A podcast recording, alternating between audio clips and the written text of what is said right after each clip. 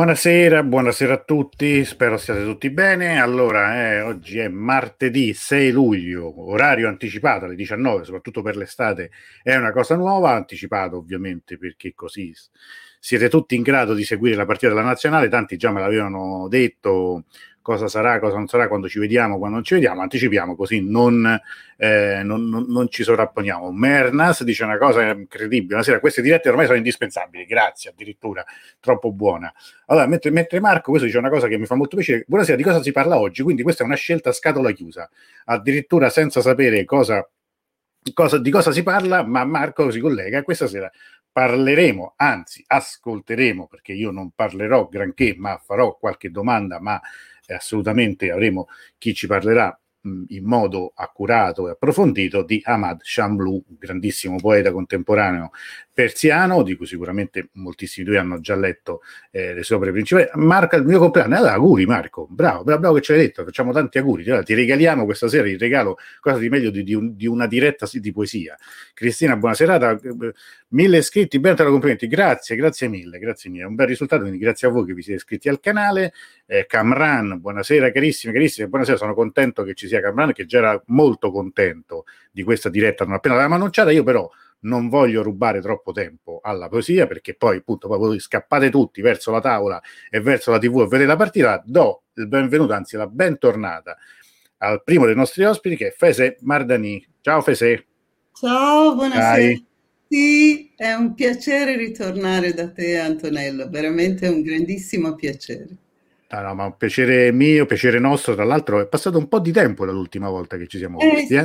Sì. Eh, il tempo vola, poi veramente. Rivedevo oggi che avevamo dedicato una diretta proprio a Shamlu una sera e un'altra Farouk Faroksad e ormai sono passati tanti mesi, però fa piacere ritrovarci. Tra l'altro sei appena tornata dall'Iran, quindi eh, così hai anche una testimonianza diretta da, da, da, dal tuo paese, in cui speriamo veramente sempre il meglio, auguriamo sempre il meglio tutti.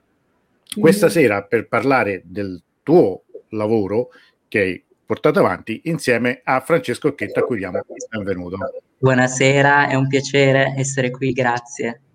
Buonasera. Grazie a voi, grazie a voi veramente. Francesco, tra l'altro, la prima volta che ci vediamo, ma insomma, lo sì, seguo su, su, Facebook, su Facebook, ma eh, questa sera insomma, siete qui per parlare di uno dei, uno dei lavori che state facendo, perché poi uno ne fate e, e cento ne pensate, ed è questo, uh, questo, libro che adesso vi faccio vedere, scommetto che l'avevo messo da qualche parte, ma ve lo faccio vedere, eccolo qua, anzi scusatemi soltanto un attimo, lo faccio vedere nella locandina e poi nel dettaglio, eccolo qui, Abramo del Fuoco, Eccoci. quindi è tradotto, eh, commentato, curato da voi, con una prefazione, devo dire, di Davide Bru, che è molto molto affascinante, devo dire. Allora, eh, parliamo di questo signore qua, volevo farlo vedere anche perché secondo me è bello far vedere anche il, il volto no, del poeta. Tra l'altro, insomma, un, un, volto che una volta si diceva che buca lo schermo, perché insomma questa è un'immagine da giovane, questa è un'immagine più matura, però insomma è, è un bel personaggio anche, insomma, oltre che, che, che, che da leggere, anche conoscere la, la sua vita. Allora, io mi taccio credo che forse Francesco introdurrà un po' questo lavoro, giusto? E sì. quindi cedo, cedo, a lui la parola. Ma Prego. sì, prima di, prima di, entrare nel merito di questo nostro lavoro, abbiamo pensato un po' di dirvi come questo lavoro perché io sono allievo, sono stato allievo e sono tuttora allievo di, di Faise, ci siamo incontrati all'Università di Bologna, io ho studiato scienze storiche orientalistiche, e ho studiato dapprima eh, letteratura persiana classica con il professor Saccone e poi letteratura eh, moderna e contemporanea con lei, oltre che ovviamente eh, allo studio della lingua. E quindi ci siamo incontrati sui banchi di scuola e io da discente e lei da docente, è nato ovviamente prima un, interesse accademico eh, formale allo studio eh, della letteratura contemporanea persiana e poi è nato un vero sodalizio perché io le ho condiviso alcune mie traduzioni, sicuramente eh, non belle come le sue, ma insomma eh, prima di, di Seperi, poi di Forug. E così ci è venuta in mente l'idea di unire le forze e di tradurre insieme alcune delle grandi eh, opere letterarie poetiche, soprattutto del Novecento persiano, che tuttora sono inedite in italiano. E quindi abbiamo pensato che come prima pillola da poter condividere con gli appassionati eh, di Iran eh, in Italia eh, fosse necessario e doveroso ehm, farlo con, eh, con Ebrahim Daratash, Abramo nel fuoco, quest'opera che eh, Shamlou pubblica nel 1973 e che è un po' la sintesi di tutta la sua produzione, un'opera eh, bellissima che ci è sembrata eh, importante come appunto prima opera da proporre eh, di, di queste diverse che nel frattempo poi abbiamo tradotto. Quindi è nato così un piccolo sodalizio che continua e che ci sta dando grande soddisfazione, ma soprattutto anche grande gioia, perché poi se, eh, se il lavoro non, non, non, diventa anche gioia, non diventa anche soddisfazione personale umana, è un lavoro a metà e quindi la, certo. la poesia ci ha, eh, insomma, ci ha uniti anche umanamente ed, ed, è stata un'avventura oltre che appunto accademica, poetica, artistica, anche umana e quindi questo è stato molto bello. Quindi abbiamo iniziato con Shamlu perché eh, insomma ci ha colpito moltissimo, a me ha colpito moltissimo quando la lessi questa prima opera, appunto Ebrahim Daratash, eh, che non è la sua prima, perché la, sua prima risale al, agli anni 40 addirittura, ma è senz'altro la sua opera centrale, la, l'opera più intensa. E, e, quindi insomma io adesso lascerai la parola eh, a Faese che senz'altro ci farà addentrare eh, più approfonditamente con qualche mia incursione eh, nel mezzo del suo discorso in questo nostro nostro lavoro, in questa, in questa nostra avventura, oltre che poetica, umana. Mm. Posso chiederti soltanto come è iniziata per te la passione per, la per, per il persiano, eh, per la Persia, proprio sia per...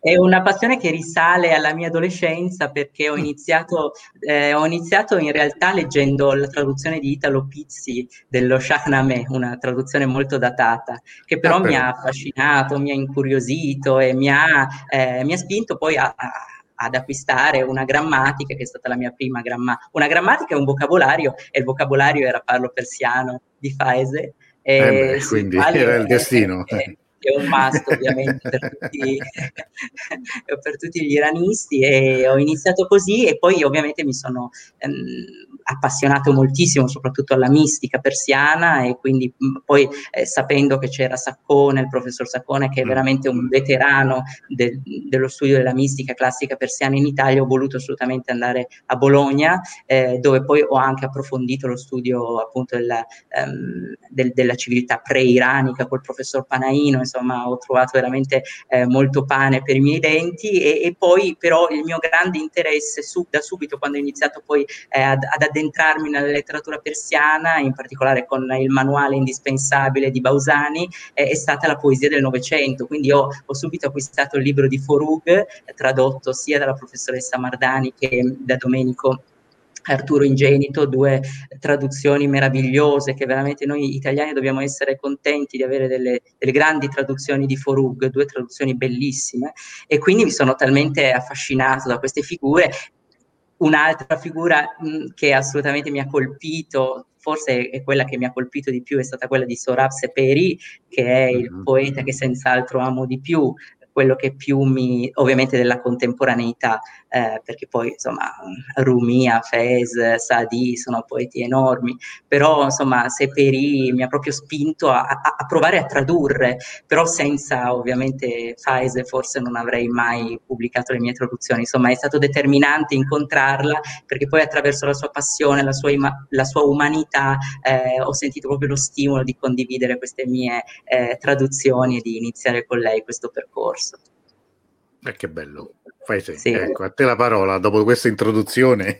Grazie, grazie Francesco, è troppo, troppo gentile, troppo, troppo, veramente parole bellissime. È stata una um, scoperta meravigliosa per me dopo tanti, tanti anni che eh, amavo veramente verificare il um, linguaggio poetico riprodotto nella traduzione e il terribile dubbio di aver fatto bene o no, che mm. continua sempre in un lavoro di traduzione, in particolare delle poesie. però mh, qualcuno che potesse essere così vicino al linguaggio poetico, che potesse eh, unirsi al linguaggio poetico e condividere eh, la, la, la, sua esperienza poetica all'interno di una, un processo di traduzione che è un processo molto molto complesso e molto difficile tra le due lingue così differenti tra di loro, veramente è stata una bellissima, stupenda scoperta la sua eh, amicizia, la sua collaborazione e, e la sua compagnia nel, nel, lavoro di traduzione perché noi lavoriamo per molte ore ma veramente non ci rendiamo conto perché eh, passa un tempo molto, molto piacevole nonostante le difficoltà nella, nel lavoro di traduzione. Perciò veramente, come, come, dice sempre lui, è un sodalizio stupendo. Io sono molto felice di averlo accanto a me come collaboratore. Per quanto riguarda questo lavoro, come diceva Francesco, appunto abbiamo scelto Chamlou per una grande passione e comunque per la l'importanza della sua figura all'interno della poesia contemporanea persiana, all'interno degli ultimi cento anni di poesia persiana. Perciò non, non si poteva, anche se c'erano altre eh, opere, altri lavori, rivedendo tutta l'opera di Chamblou, che è, è, è un colosso, veramente un, un'opera straordinaria, abbiamo pensato che quest'opera in particolare, nonostante la sua diciamo bre- brevità, perché, mm. perché è, è una, la raccolta più breve delle opere di Chamlou, praticamente Abramo nel fuoco, eppure ha una tale intensità di tematiche e una tale abilità e straordinarietà per quanto riguarda l'esperienza linguistica formale di Chamlou in un contesto storico degli anni 70 che è un contesto storico di estrema ehm, importanza per quanto riguarda la storia politica, la storia sociale dell'Iran e la storia letteraria e la storia culturale dell'Iran. Perciò ci è sembrato che, che, univa molti elementi per quanto riguarda la sua poetica e per quanto riguarda la dimensione e, e le tematiche che abbiamo pensato se avremo la possibilità di pubblicare e diffondere sarebbe molto bello iniziare con questa opera, con questa certo. densissima opera poetica. Tra l'altro chiedevano gli amici, c'è un po' di ritorno, scusate, di, di, di, chiedevano gli amici qual è la, la, casa editrice, le edizioni sono Ensemble, quindi è un, sì. si, si, trova anche abbastanza facilmente, anche online, il, il, il, libro, quindi non ci dovrebbero essere problemi per gli amici che lo vogliono, che lo vogliono cercare. Prego. Ringraziamo l'editore, ringraziamo l'editore per la scommessa e ringraziamo anche e soprattutto Davide Brullo per questa, mh, mm, per questa introduzione veramente molto profonda sì, e interessante. Molto, molto. Infatti io questo volevo anche chiedervi qualcosa di questo, cioè qualcosa appunto su, sulla figura, sulla figura di Abramo, no? cioè, il, il titolo non so se volevamo partire da questo anche, perché Abramo nel fuoco? A cosa si riferisce ovviamente il titolo? Non so chi, ecco, chi, chi dei due mi risponde.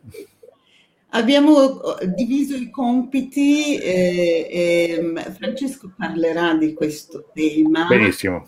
Leggerà la poesia che riguarda praticamente... Che dà il titolo. Il titolo. Però prima di entrare in questo tema, che è un tema veramente molto affascinante, eh, io pensavo di sottolineare, non vorrei entrare nei, nei, nei dettagli riguardanti la biografia di, di mm. Ahmed perché, perché facilmente possiamo conoscere la sua biografia, sappiamo benissimo che è stato un poeta mh, culturalmente combattente, è stato sempre un poeta che ha scritto per poter essere testimone della propria epoca, della propria storia, della propria realtà, è il poeta che in realtà nella sua opera ha raggiunto un grande, importante aspetto universale. La sua poesia mano a mano che parte dal 45 e viene avanti, le prime opere e poi successivamente le opere più interessanti negli anni 50. Praticamente la sua scrittura politica accompagna la realtà in continua trasformazione della storia politica, la storia sociale, la storia culturale dell'Iran. E la sua poesia nella sua profondità è anche una grande testimonianza della sua epoca, mentre per, non, non so come dire, per le sue grandi capacità e riesce a superare questa figura di essere testimone della propria epoca e del, del proprio paese, della propria terra e supera, oltrepassa, entra nella dimensione universale la sua parola. Io avevo scelto qualche poesia da leggere da, questo, da questa piccola raccolta soltanto per, um, in un certo senso, farvi sentire fino a che punto una poesia scritta nei 40 anni fa è così eh, eh, aggiornata e mm. così vicina a noi oggi dopo un anno e mezzo di pandemia, dopo un mondo, dopo aver scoperto le grandi fragilità del mondo, le grandi fragilità della nostra vita e le grandi paure che ci accompagnano oggi come oggi, dopo questa ultima esperienza a livello mondiale. E vedo in che modo questo poeta, per le sue diciamo, antenne di, di, di illuminazione veramente ehm, poetica, riesce a essere così contemporanea a qualsiasi generazione. Io credo che questa caratteristica sicuramente continuerà in futuro e la sua poetica resterà e accompagnerà le generazioni, le generazioni del futuro. Vi dico perché, perché c'è un criterio secondo me molto importante per quanto riguarda la poesia del Novecento, non sto parlando della poesia in generale, ma sto parlando della poesia del Novecento, di dovunque, di qualsiasi contesto storico di qualsiasi contesto culturale. Ma la poesia del Novecento ha una incredibile, mm, diciamo,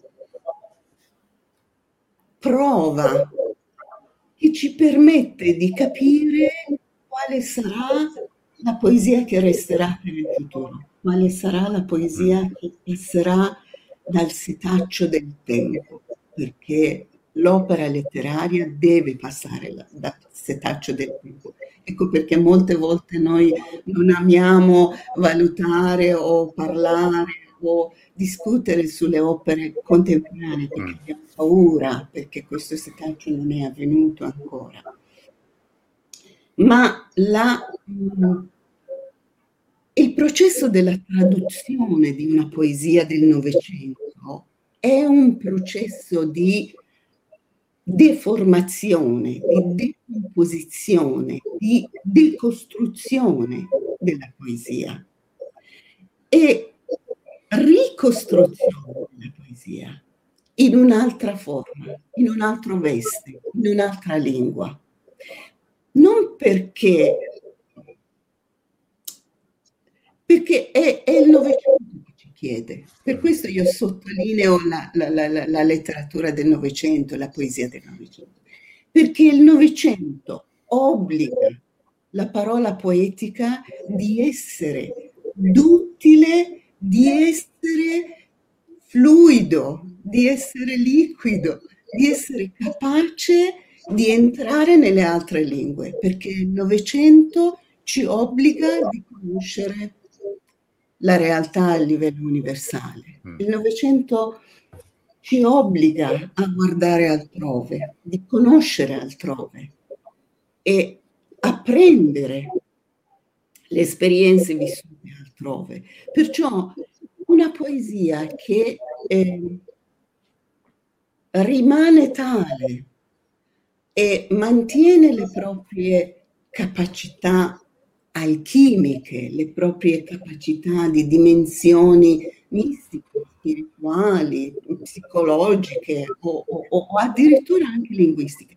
Se riesce a mantenere questo in, una, in un'altra lingua, dopo una decostruzione e ricostruzione, vuol dire che è una poesia che resterà. Vuol dire che è una poesia che ha accesso ai strati molto più profondi della, dell'anima umana che eterno, che eh, eh, ha a che fare con i temi eterni, solo che ovviamente cambia il linguaggio, cambia l'epoca, cambia il modo di vivere queste realtà, ma ci sono le, le tematiche prese in esame mille anni fa in un lavoro poetico e oggi noi troviamo nella lirica di un poeta del Novecento. Se andiamo a, a, a, a scoprire in realtà, secondo me è la stessa cosa, solo che bisogna accedere a queste profondità. E chi accede a queste profondità e fa passare la sua parola da questo, diciamo, da questa durissima prova, complessissima, distruzione e ricostruzione, vuol dire che ha, ha, ha, ha avuto l'accesso a quella fonte così magica che è la, la, la poesia che resterà per, per, lungo tempo. Non so se sono, sono andata. No, no, no, ci stavamo, stavamo tutti ascoltando rapidi. No, no, no, assolutamente no. Se, se, se, se mi permetti, prego. Questo, questo, tema con questa poesia perché, perché sento in questo periodo sento molto, molto vicino a ognuno di noi, al vissuto di ognuno di noi. La poesia si chiama Notturno, si trova nella pagina 51 del libro e dice così. Un uomo si aggrappò al cielo, il suo sangue era un grido, la sua bocca serrata uno sfregio sanguinante sull'incredulo volto celeste. Così sono gli innamorati. Alle sponde della notte pianta la tua tenda, ma quando sale la luna sfila la spada dalla guaina e posala accanto a te.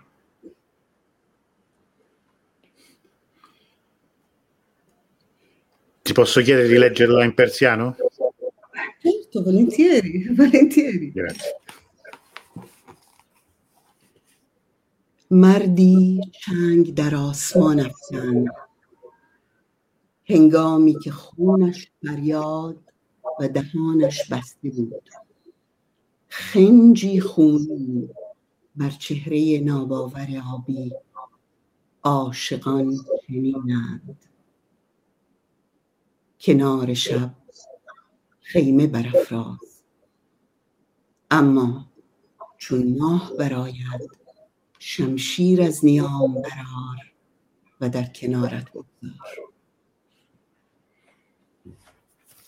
Bellissimo, tra l'altro, sai, il fatto di avere il, il testo a fronte diceva quello che tu dicevi prima, no? la, la, traduzione e anche la ricerca poi di parole, immagino anche di termini da tradurre in un linguaggio che sia contemporaneo apparentemente è un linguaggio così semplice, nel senso che anche uno come me alla fine no, può, può le, lo capisce il persiano, cioè non è una, una, costruzione complessa, almeno le poesie che, che, ho letto mi sembra che abbiano sempre una struttura apparentemente semplice, non, non, non semplice. Vero, è verissimo. Però poi alla fine questa spada, cioè quando sfila la spada dalla guaina e posa accanto a te, è veramente una cosa che mette i brividi, come, riferito anche a quello appunto che stiamo vivendo. Infatti ci sono Camarani dice che meraviglia, anche Mary, eh, ci sono tante persone che stanno seguendo. Sì, effettivamente è, è, è potentissima come, co, come, immagini che evoca nel, nello spazio di, di, pochissime righe in fondo, no? Cioè nel senso sono, sono so, so, è una raccolta, eh, come dici tu, breve, ma anche le singole poesie all'interno sono abbastanza brevi, non sono, non sono lunghissime però vuol dire, è, è, è, immagino che anche tradurle sia molto, sia molto impegnativo da un punto di vista emotivo.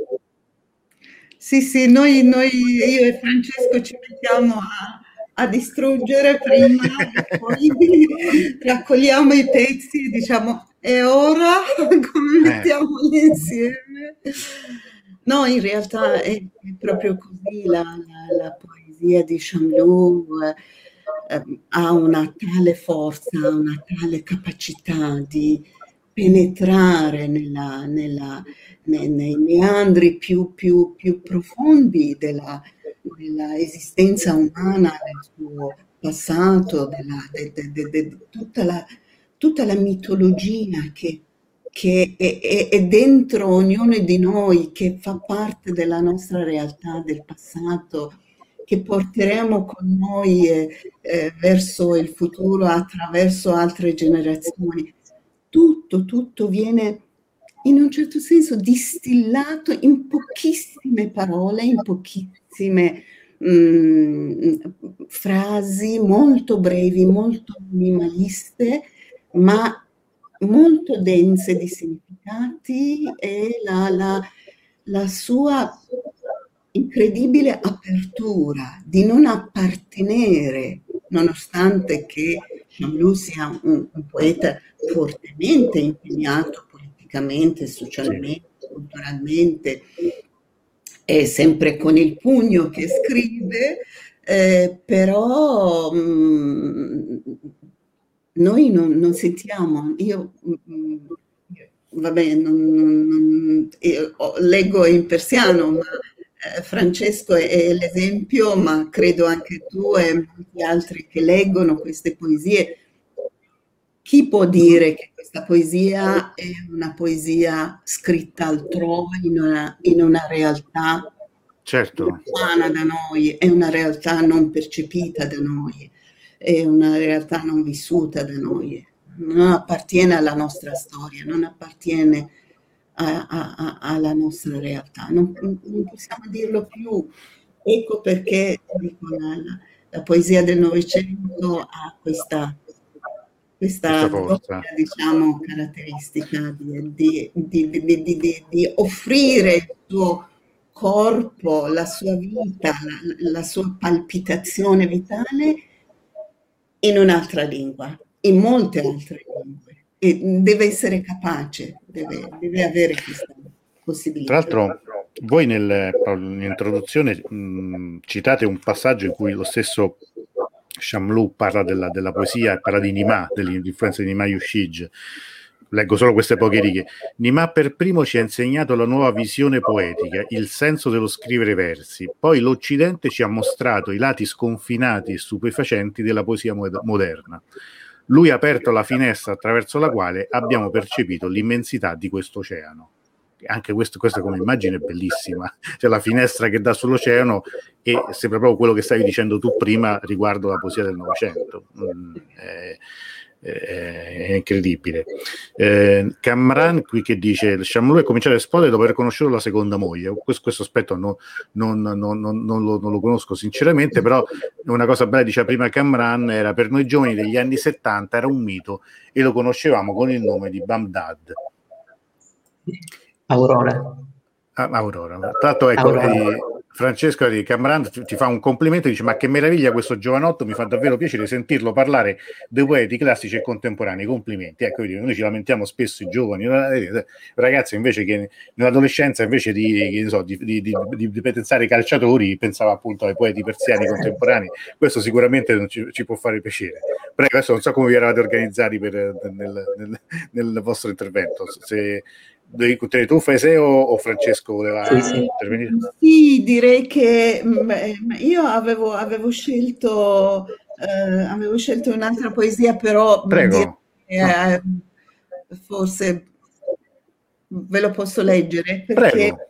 in un certo senso, dopo l'angoscia della prima poesia, secondo me questa poesia ha in sé una ehm, amara eh, ironica forza, veramente mm. forza, che è molto emblematica per quanto riguarda la vita del poeta, perché il poeta veramente per quasi 60 anni accompagna tutte le fasi più dolorose, più difficili dei, dei, dei, degli anni, dagli anni 40 dopoguerra fino a 2000 che se ne va definitivamente. Perciò questa, questa sua capacità di guardare il mondo in questo modo a me, a me fa, fa, molto riflettere, veramente fa molto riflettere. La poesia si chiama Amuleto e mh, mm, anche, anche, questa è una breve, breve poesia, ma è molto particolare. Si infetta il silenzio, si infetta il sorriso, si infetta il sorriso se lo bendi con il cerotto. Lascialo andare, lascialo andare, anche se la siesta del demonio sarà turbata. È il prato, sì, è il prato questo con le macchie di fuoco insanguinante dei fiori. Di, questo è il prato, non la ruvida divisa verde del boia, anche se la primavera in questo mattatoio non passa più da troppo tempo. Che il tuo sorriso lacerato non si infetti, lascialo andare, come noi, lascialo andare.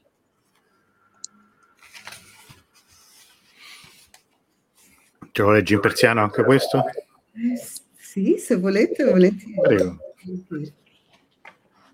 تعویز به چرک می نشیند خنده به نوار زخم بندیش ببندی رهایش کن رهایش کن. اگر چند قیلوله دیو آشفته می شود. چمن است این چمن است. با لکه های آتش خون بگو چمن است این. تیماج سبز میر غضب نیست. حتی اگر دیری است تا بهار بر این مسلخ بر نگذشته باشد. تا خنده مجروحت به چرکن در ننشیند. رهایش کن. چون ما رهایش کن.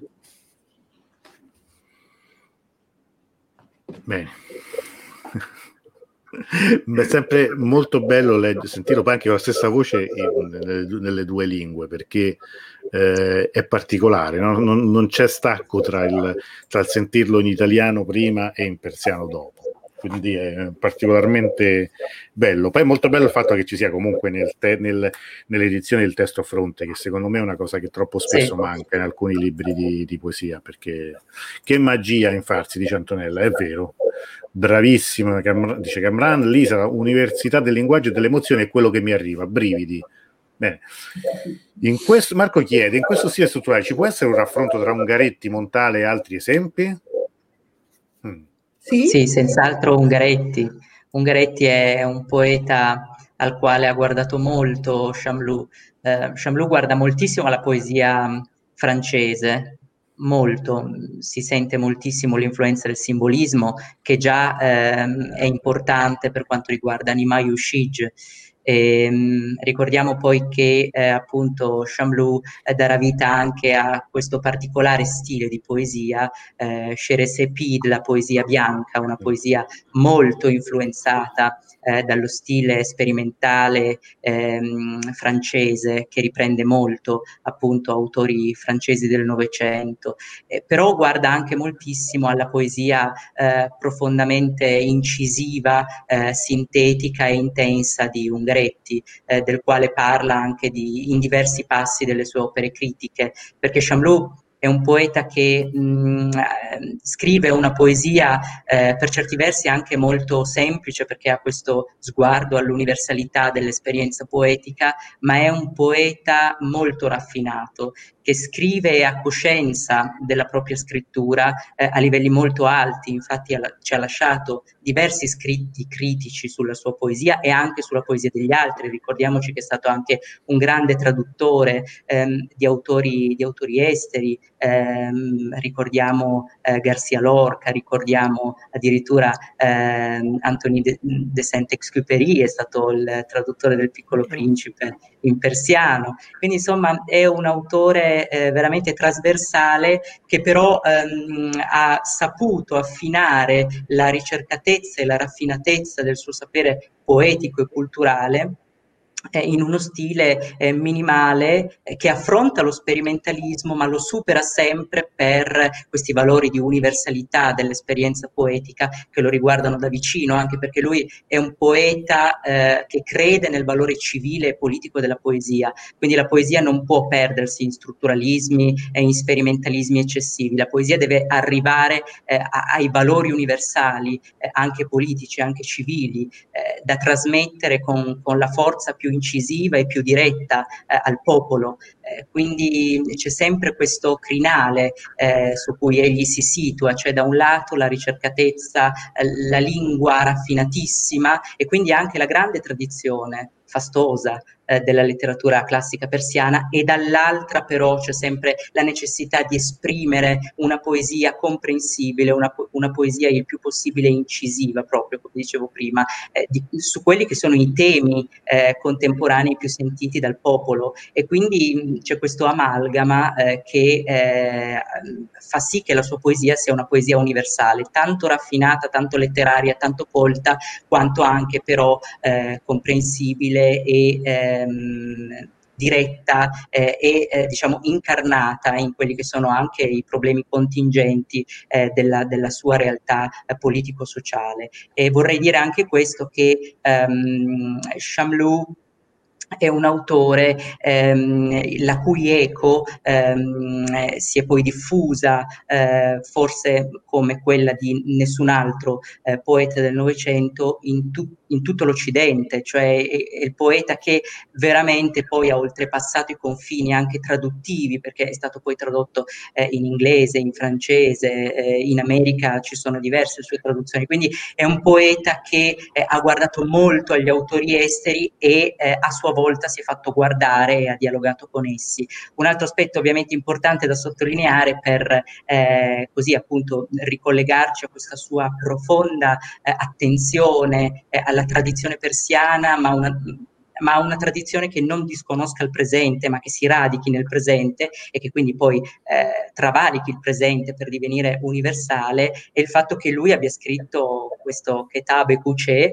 eh, che tra l'altro non è ancora poi stato eh, pubblicato integralmente neanche in Iran, che è un insieme di, è una raccolta, forse la più grande raccolta che sia mai stata fatta, di detti, eh, di ehm, appunto modi di dire eh, persiani, il libro della strada, il libro del vicolo, no? quindi c'è questo patrimonio linguistico, questa, eh, questo interesse straordinario anche al folklore linguistico e quindi eh, al fatto eh, demotico del popolo, eh, delle persone eh, che si affaccia alla grande tradizione europea letteraria e che quindi diventa veramente uno sguardo universale perché è attento tanto alla lingua e all'esperienza del popolo quanto invece allo sperimentalismo formale culturale e alle ricercatezze più interessanti dal punto di vista poetico-linguistico sia della, della, poesia persiana, perché è un poeta che ovviamente è determinante anche per gli altri poeti del Novecento persiano, da Seperia, Foruga, Media Kavan Sales, fino agli ultimi, fino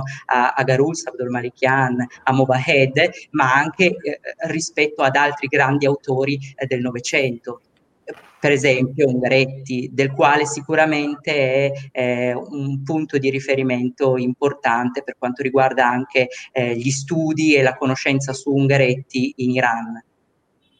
È interessante questo, anche se non so Ciamlu come, cioè, in quale lingua l'abbia letto poi Ungaretti, cioè, immagino una traduzione in francese. francese francese, perché questo era, era il, grande, il, grande, problema. Marco qui dice è Novecento puro, quindi direi proprio di sì, tu paragona appunto le opere di Korsakov e Tolstoi, sì, sicuramente. Farah invece dice, ah, ahimè, tradurre la poesia persiana è veramente difficile, le poesie di Shamlu sono stupende, raffinate e profonde, pur essendo minimaliste, grazie.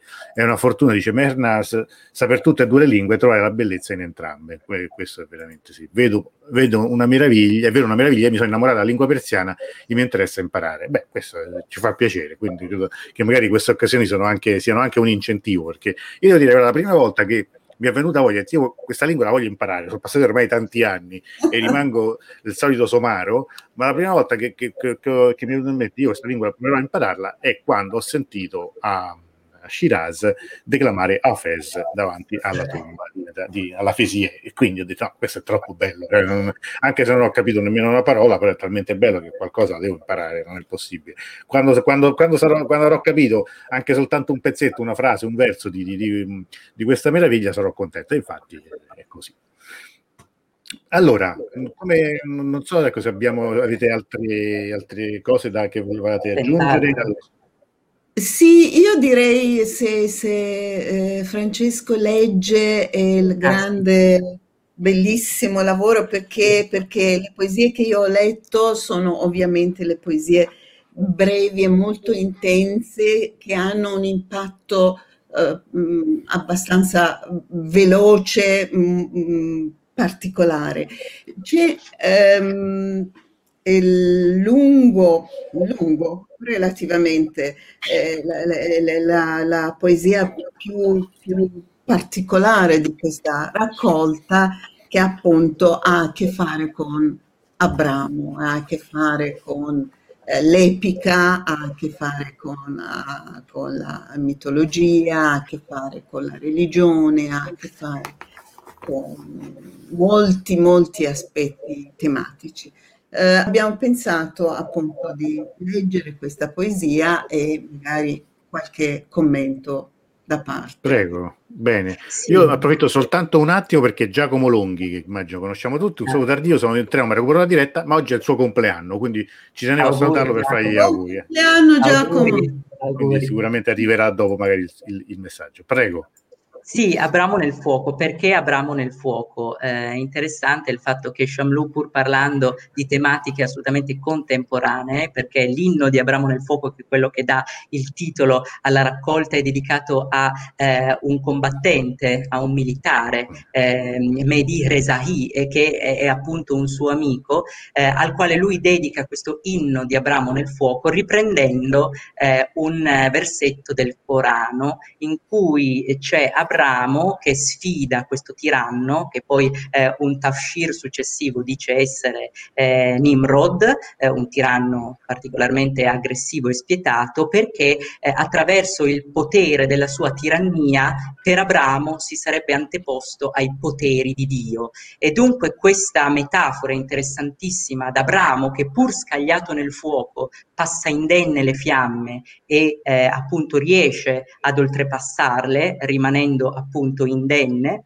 ehm, questa metafora rimanda da un lato eh, a questa figura interessantissima di combattente morto per la libertà, perché per Chamlou ehm, il valore più alto, ancora, ancora, più alto della poesia è il valore della, eh, della, difesa della libertà di un popolo, dunque per lui ehm, il martire per la libertà è un, un'immagine straordinaria che rimanda ai valori più alti dell'umanità. Quindi da un lato ehm, appunto Abramo che passa indenne nel fuoco rimanda a questo grande valore che è il martirio per la libertà, quindi la eh, difesa di quelli che sono i, i, valori di libertà, di pace di uguaglianza, che vengono però ehm, affrontati e ottenuti o comunque anche a, a costo della vita ehm, sacrificati e affermati a partire dal basso, dal popolo. Quindi da un lato eh, la metafora rimanda a questa, ehm, a questa profonda esaltazione che lui fa dei valori umani di eroismo e, e di martirio, eh, e dall'altra però ehm, Abramo che passa indenne nel fuoco è anche metafora del poeta eh, che ehm, attraversa le fiamme ustionanti della censura ehm, di una realtà politica e culturale piuttosto costrittiva e rimane libero e non si fa eh, ottenebrare e non si fa imprigionare eh, dalla censura e eh, diciamo dei climi foschi eh, di una temperie politica assolutamente non favorevole, ehm, facendo sì che la poesia sia uno, sia uno strumento di elevazione eh, umana, spirituale, culturale, intellettuale, ma anche politica, cioè la la, la, poesia, ehm, così come l'esempio del, del, martire per la libertà, ehm, in Chamlou eh, assume un grande valore di libertà, libertà intellettuale e politica, capace di incidere nel presente, nel contingente, attraverso però sempre ehm, il ricorrere a metafore del passato ehm, e, ed il ricorrere quasi sempre, mh, questa non è l'unica eh, metafora eh, legata a un contesto storico, religioso e sacro, eh, ce ne sono parecchie altre, eh, c'è proprio questo desiderio di ricollegarsi sempre a, a un passato passato mitico, un passato storico eh, che abbia una forte connotazione sacrale, religiosa, mistica, sempre però in una proiezione di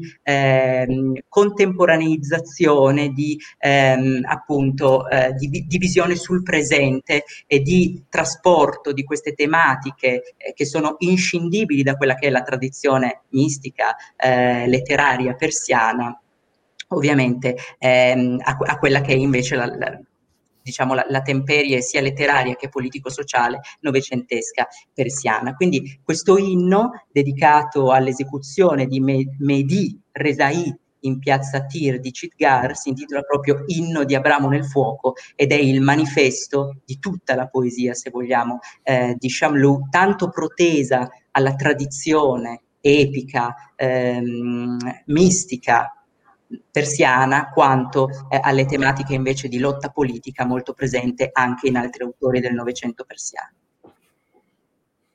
Inno di Abramo nel fuoco. Sulle sanguinose rovine dell'aurora, ecco un insolito uomo che adorava la terra irrorata di verdi frescure e l'amore destinato alle donne più belle. Questo ai suoi occhi non era un dono da poco, da gettare ai piedi della terra e delle pietre. Che uomo, che uomo, diceva, degno è quel cuore, trafitto da sette spade d'amore. Degna è quella gola che pronuncia i nomi più belli. L'uomo leone, ferro montagna, da innamorato vargò, varcò l'arena sanguinosa del fato, col suo tallone d'Achille, quel petto invulnerabile che in pena d'amore conobbe il mistero della morte e l'angoscia della solitudine. O tu, dolente Sfandiar, se tu potessi, se tu potessi soltanto perdonare, forse un no, forse un no sarebbe bastato a plasmare la mia sorte. Io ho soltanto gridato no, io ho rinunciato a sprofondare negli abissi. Ero una voce, una forma tra le forme e ho trovato un senso. Io ero e diventai, non come il bocciolo che muta in rosa, o la radice in gemma, o il seme in foresta, retto e alto come un profano, un martire, innanzi al quale si inginocchia il cielo. Io non ero il misero servo a testa china, e la via del mio idilliaco paradiso non passava per le contrade della servile umiliazione. Meritavo un altro Dio, degno di una creatura che non si prostra soltanto per un tozzo di pane. E sono stato creato da un altro Dio. Ahimè, quell'uomo leone, ferro, montagna, eri tu e come le montagne, prima di crollare giù, sei morto. Né demoni né divinità scrissero il tuo destino, ma quell'idolo che adorarono gli altri. Sì, quell'idolo che gli altri adorarono. Beh, sì, è, è, molto forte anche, richiama anche questo qui che scrive Marco, la lezione ideologica classica del XX secolo, l'età dei totalitarismi. Sì, sì, indubbiamente, ma eh, c'è effettivamente una tensione, direi politica probabilmente, no? certo. anche, anche, in il, tutta la poesia. Tra l'altro, questo volevo anche chiedere, non, abbiamo detto non parliamo della, della biografia di Chamlou, però gli ultimi vent'anni di Chamlou sono quelli in cui invece diciamo sono quasi il totale silenzio. Ehm, perché? Cioè, qual è la scelta di, di Chamlou? Chamlou non ha nessuna scelta. Mm. l'unica scelta che fa è di resistere. Mm. Perché resta, non se ne va. Non se ne va. Parte della, della classe eh, diciamo, intellettuale lascia il paese con la speranza di tornarci dopo sei mesi, dopo un anno, dopo due anni, dopo tre anni, perché? Perché sembrava ovviamente a tutti quanti una situazione passeggera, transitoria. Questo non avviene. Ma Chamlou resta nella sua decisione, resta uh, a casa propria, resta nella sua terra e continua a amare la sua terra e soffrire insieme alla sua terra se c'era da soffrire.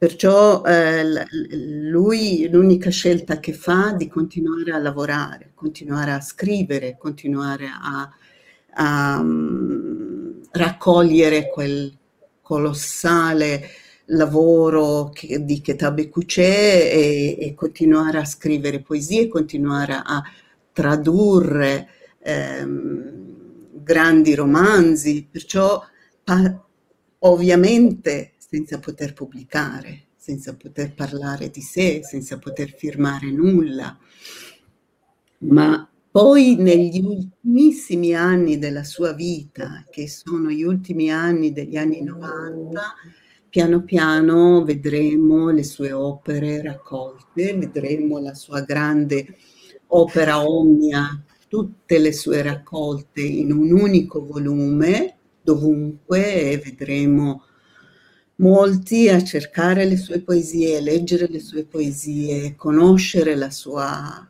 opera eh, così rimasta in silenzio. Perciò ritorna in realtà anche se non come persona, come non come figura vivente perché non ha, non ha la possibilità di esprimersi, però ritorna come figura letteraria, come figura intellettuale, come figura che eh, difende appunto quello che abbiamo, quello che abbiamo letto.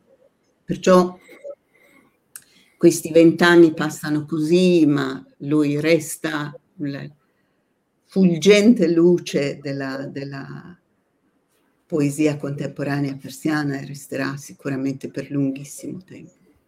E qui Camran, come al solito, anticipa una domanda che una curiosità che volevo fare anch'io, cioè che il fatto che Ahmad Shamlun non, non fosse presente alle dieci notti delle poesie di Canun svoltosi nelle sue di Ghete a Teheran, che è un, un, un, episodio, diciamo, un avvenimento di cui abbiamo parlato, abbiamo dedicato una diretta proprio alle famose dieci notti di poesia.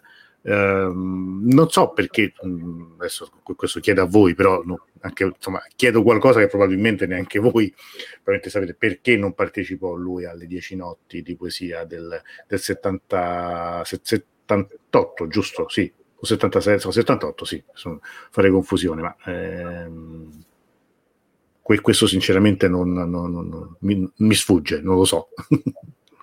Io non sono sicura se lui si trovava in Iran in quel, quel periodo, mm. no, perché lui eh, eh andrà all'estero eh, diciamo nel 77 e nel 78. No, scusami, mi correggo, è il 77, è l'ottobre 77, ecco, ovviamente è ottobre 78 che è in piena rivoluzione, Appunto. è ottobre 77, non mi, sa, mi stavo confondendo io. Infatti, sì. Canon dice credo si trovasse a Londra. Ecco, allora probabilmente. Esatto, è, è molto probabile. Adesso mh, mm, mm, non ho in mente esattamente le date eh, della sua partenza e il suo ritorno, uh-huh. però è molto probabile che in quel periodo oh, lui non fosse presente. Non fosse... Certo. Sente in Iran. Mentre Marco chiede l'opera Omnium Farce dove si può reperire in rete o in libreria? Mm. Eh. Purtroppo, purtroppo, i libri in originale pubblicati in Iran non possono essere acquistati per oh, il discorso delle sanzioni economiche e la chiusura del, della circolazione del denaro e, e le carte di credito per, per sì. quanto riguarda la vita degli iraniani. Perciò purtroppo deve conoscere qualcuno che va giù in Iran e e acquista tranquillamente, si trova dovunque, si può acquistare e portarlo in Italia con la speranza che prima o poi questo certo. finisca questo, questo problema, certo. Avere accesso anche alla grandissima, enorme, veramente oceanica produzione letteraria in atto, in atto in Iran. Mm, mm, mm. Tanto salutiamo Domenico Arturo Ingenito che ci saluta da, dalla California, quindi mm, questo, tutti gli amici che ci salutano, tutti, tutto, fa sempre molto piacere. Eh, Camran, veramente grandioso. Il suo eh, sì, sì, sì. Tra l'altro siamo anche la, la, notizia che abbiamo letto qualche giorno fa che a breve, insomma, a breve non lo so, ma insomma comunque è prossima una pubblicazione con Bompiani di tutta l'opera di Faruk Farrokhzad ci fa molto molto piacere. Eh, Cameron dice appunto che il canone non gradiva poeti che declamano poesia d'amore, esigevano poesia di resistenza e politica. Questo è un altro aspetto, non, non saprei sinceramente eh, cosa dire in merito. Elia dice: Shamlu è eterno, non ho dubbi, me lo ricordo anche come poesia della mia infanzia. Ancora ripeto a memoria Urus Zari e Paria, ci ha fatto conoscere anche altri poeti con le sue traduzioni, Lorca, Langston Hughes, eccetera. Ecco, questo è eh, è anche importante, no? l- l- anche perché poi accanto all'opera di traduzione, anzi prima del lavoro di traduzione c'è il lavoro non secondario di lettore che, eh, che come, diceva, come, come, diceva un certo Borges, no? non sono orgoglioso tanto delle pagine che ho scritto quanto di quelle che ho letto, quindi insomma sì, è, è, molto, è molto bello. Camrani, cioè, mi ricordo che Feridun Moschini venne contestato dalla sinistra massimalista. Ebbene, ma, immagino, insomma, quello è un vecchio problema se entreremo in un aspetto più politico che, che finora non abbiamo toccato. Anche Vae, salutiamo anche Vae di Segua a tratti. Spero non per problemi tecnici, insomma, spero che magari stia facendo altro. Bene, allora noi abbiamo quasi un'ora che siamo insieme. Non so se ci sono domande, se volete aggiungere qualcosa. Io non, non ho fretta, eh, non sono io. io non avrei, forse nemmeno la vedo guarda, sono talmente disamorato con, con queste cose che non, che, che non, mi interessa, poi manca ancora molto. Però se qualcuno intanto ha qualche domanda, io intanto vi volevo dire che domani, così annuncio ai nostri amici, alle 21, ritorniamo a un orario classico, parliamo di tutt'altro argomento e parliamo de- di scioperi e lavoro in Iran con Paola Rivetti. E qui tocchiamo un argomento attualissimo che proprio in queste settimane tocca soprattutto i lavoratori dell'industria petrolifera e anche molti altri il, settori insomma, del, del, del, mondo del lavoro in Iran. Questo è un tema molto molto delicato. E, insomma, le, l'Iran non sta vivendo una, una stagione felice per molti aspetti. E, ultimo, diciamo, prima di collegarci, ahimè, l'inizio della quinta ondata di, di Covid-19 che sta accogliendo soprattutto alcune regioni del, dell'Iran e purtroppo con come, come dire, in, in difese, visto che il, ritardo della campagna vaccinale è dovuta essenzialmente poi all'isolamento internazionale di cui abbiamo parlato anche poco fa. Intanto Domenico e Cice Mardini e Occhetto hanno rivoluzionato il modo di tradurre poesia in Italia. Grazie. Ecco. Grazie. Detto da lui, allora, detto da lui è un complimento veramente, Domenico, perché la sua traduzione di, di Forug è una traduzione memorabile, bellissima, eh, la prima veramente di, di grande rottura perché non dimentichiamoci che poi questi poeti sono anche stati tradotti in Italia. Allora, per Chamlou um, c'era già una traduzione molto valida, anzi due traduzioni che vorrei citare perché ci hanno aiutato ed è giusto eh, rendere merito comunque a chi prima di noi ha tradotto in Italia Chamlou, che è stato Esmail Moadesh, Mm.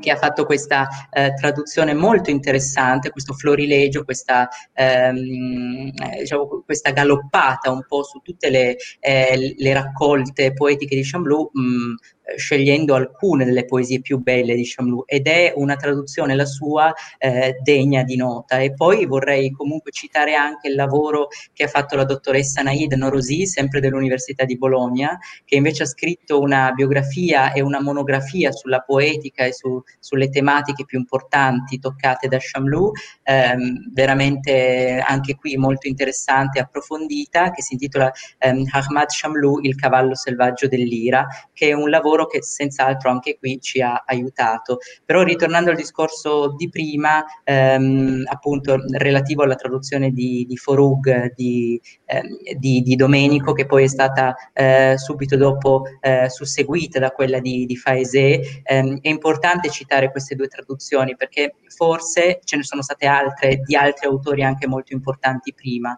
Eh, penso per esempio alla, alla traduzione di Nima Yushij eh, del professor Pellò uscito eh, uscita su Atelier. Sono traduzioni bellissime che invito tutti gli studiosi di iranistica a procurarsi perché sono molto belle. Ecco, però mh, da, dalla traduzione di Forug di Domenico Arturo Ingenito in poi c'è stata veramente un'attenzione diversa sulla poesia del Novecento persiana che è diventata eh, una poesia che ha eh, la forza di potersi ehm, di, di poter dialogare e di potersi accostare anche alle altre grandi letterature europee e comunque anche orientali, non soltanto oc- europee occidentali, ma anche orientali, perché comunque la letteratura persiana del Novecento è sempre rimasta un po' bistrattata, invece mm. ultimamente, grazie anche a traduttori come Giacomo Longhi, come tanti altri, eh, veramente sta ottenendo delle, delle traduzioni degne, eh, non solo ovviamente nella poesia, perché pensiamo a quello che ha fatto Anna Van Zan per la prosa.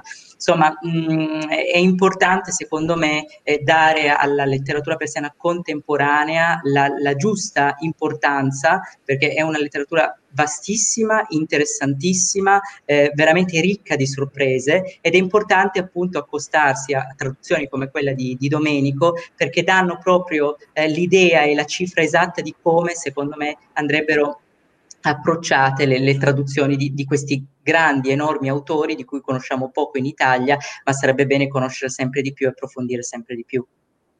Certo, certo.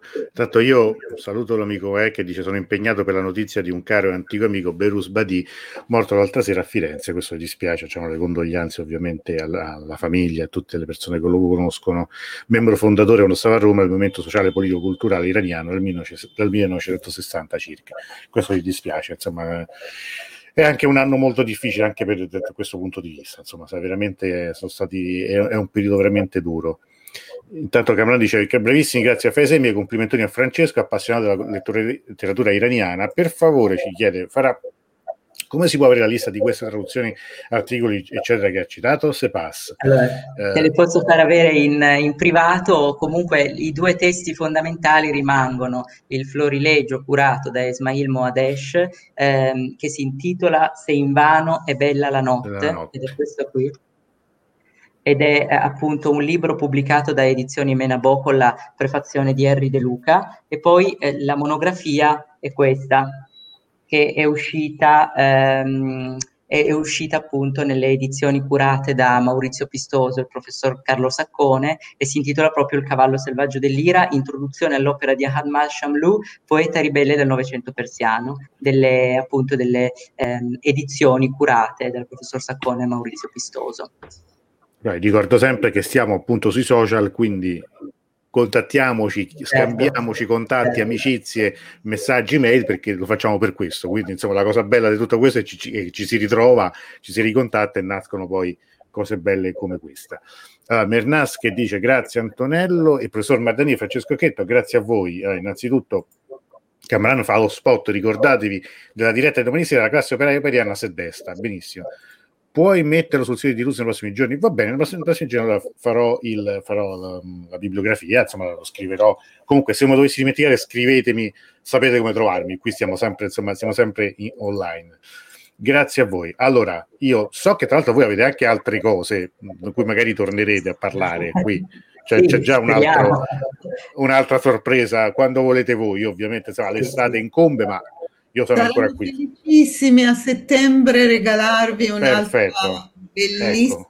bellissima uh, sorpresa per quanto riguarda la poesia moderna, la poesia contemporanea e questa volta la poesia successiva al 79. Questa è molto interessante secondo me eh, da considerare, è uno dei poeti più, più diciamo, discussi e più importanti degli ultimi 20 anni, 25, 30 anni.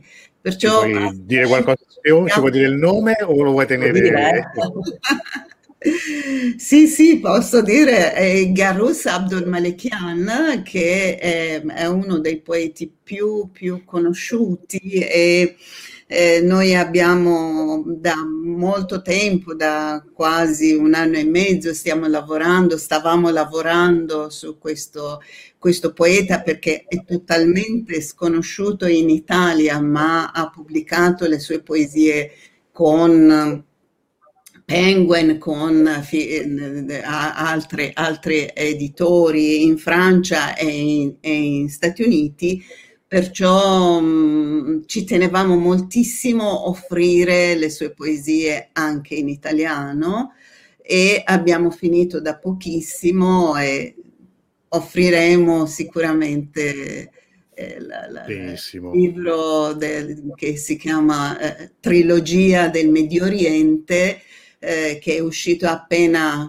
20 giorni fa e vi, vi faremo conoscere sicuramente questa, questo poeta. E quindi noi sappiamo già che una delle prime dirette della quarta stagione delle conversazioni sull'Iran sarà dedicata. Avremo, vi avremo di nuovo come ospiti e quindi questo ci fa Sarebbe bello molto, invitare molto Garus. Sarebbe bello ah, invitare beh, Garus. Eh, perché no?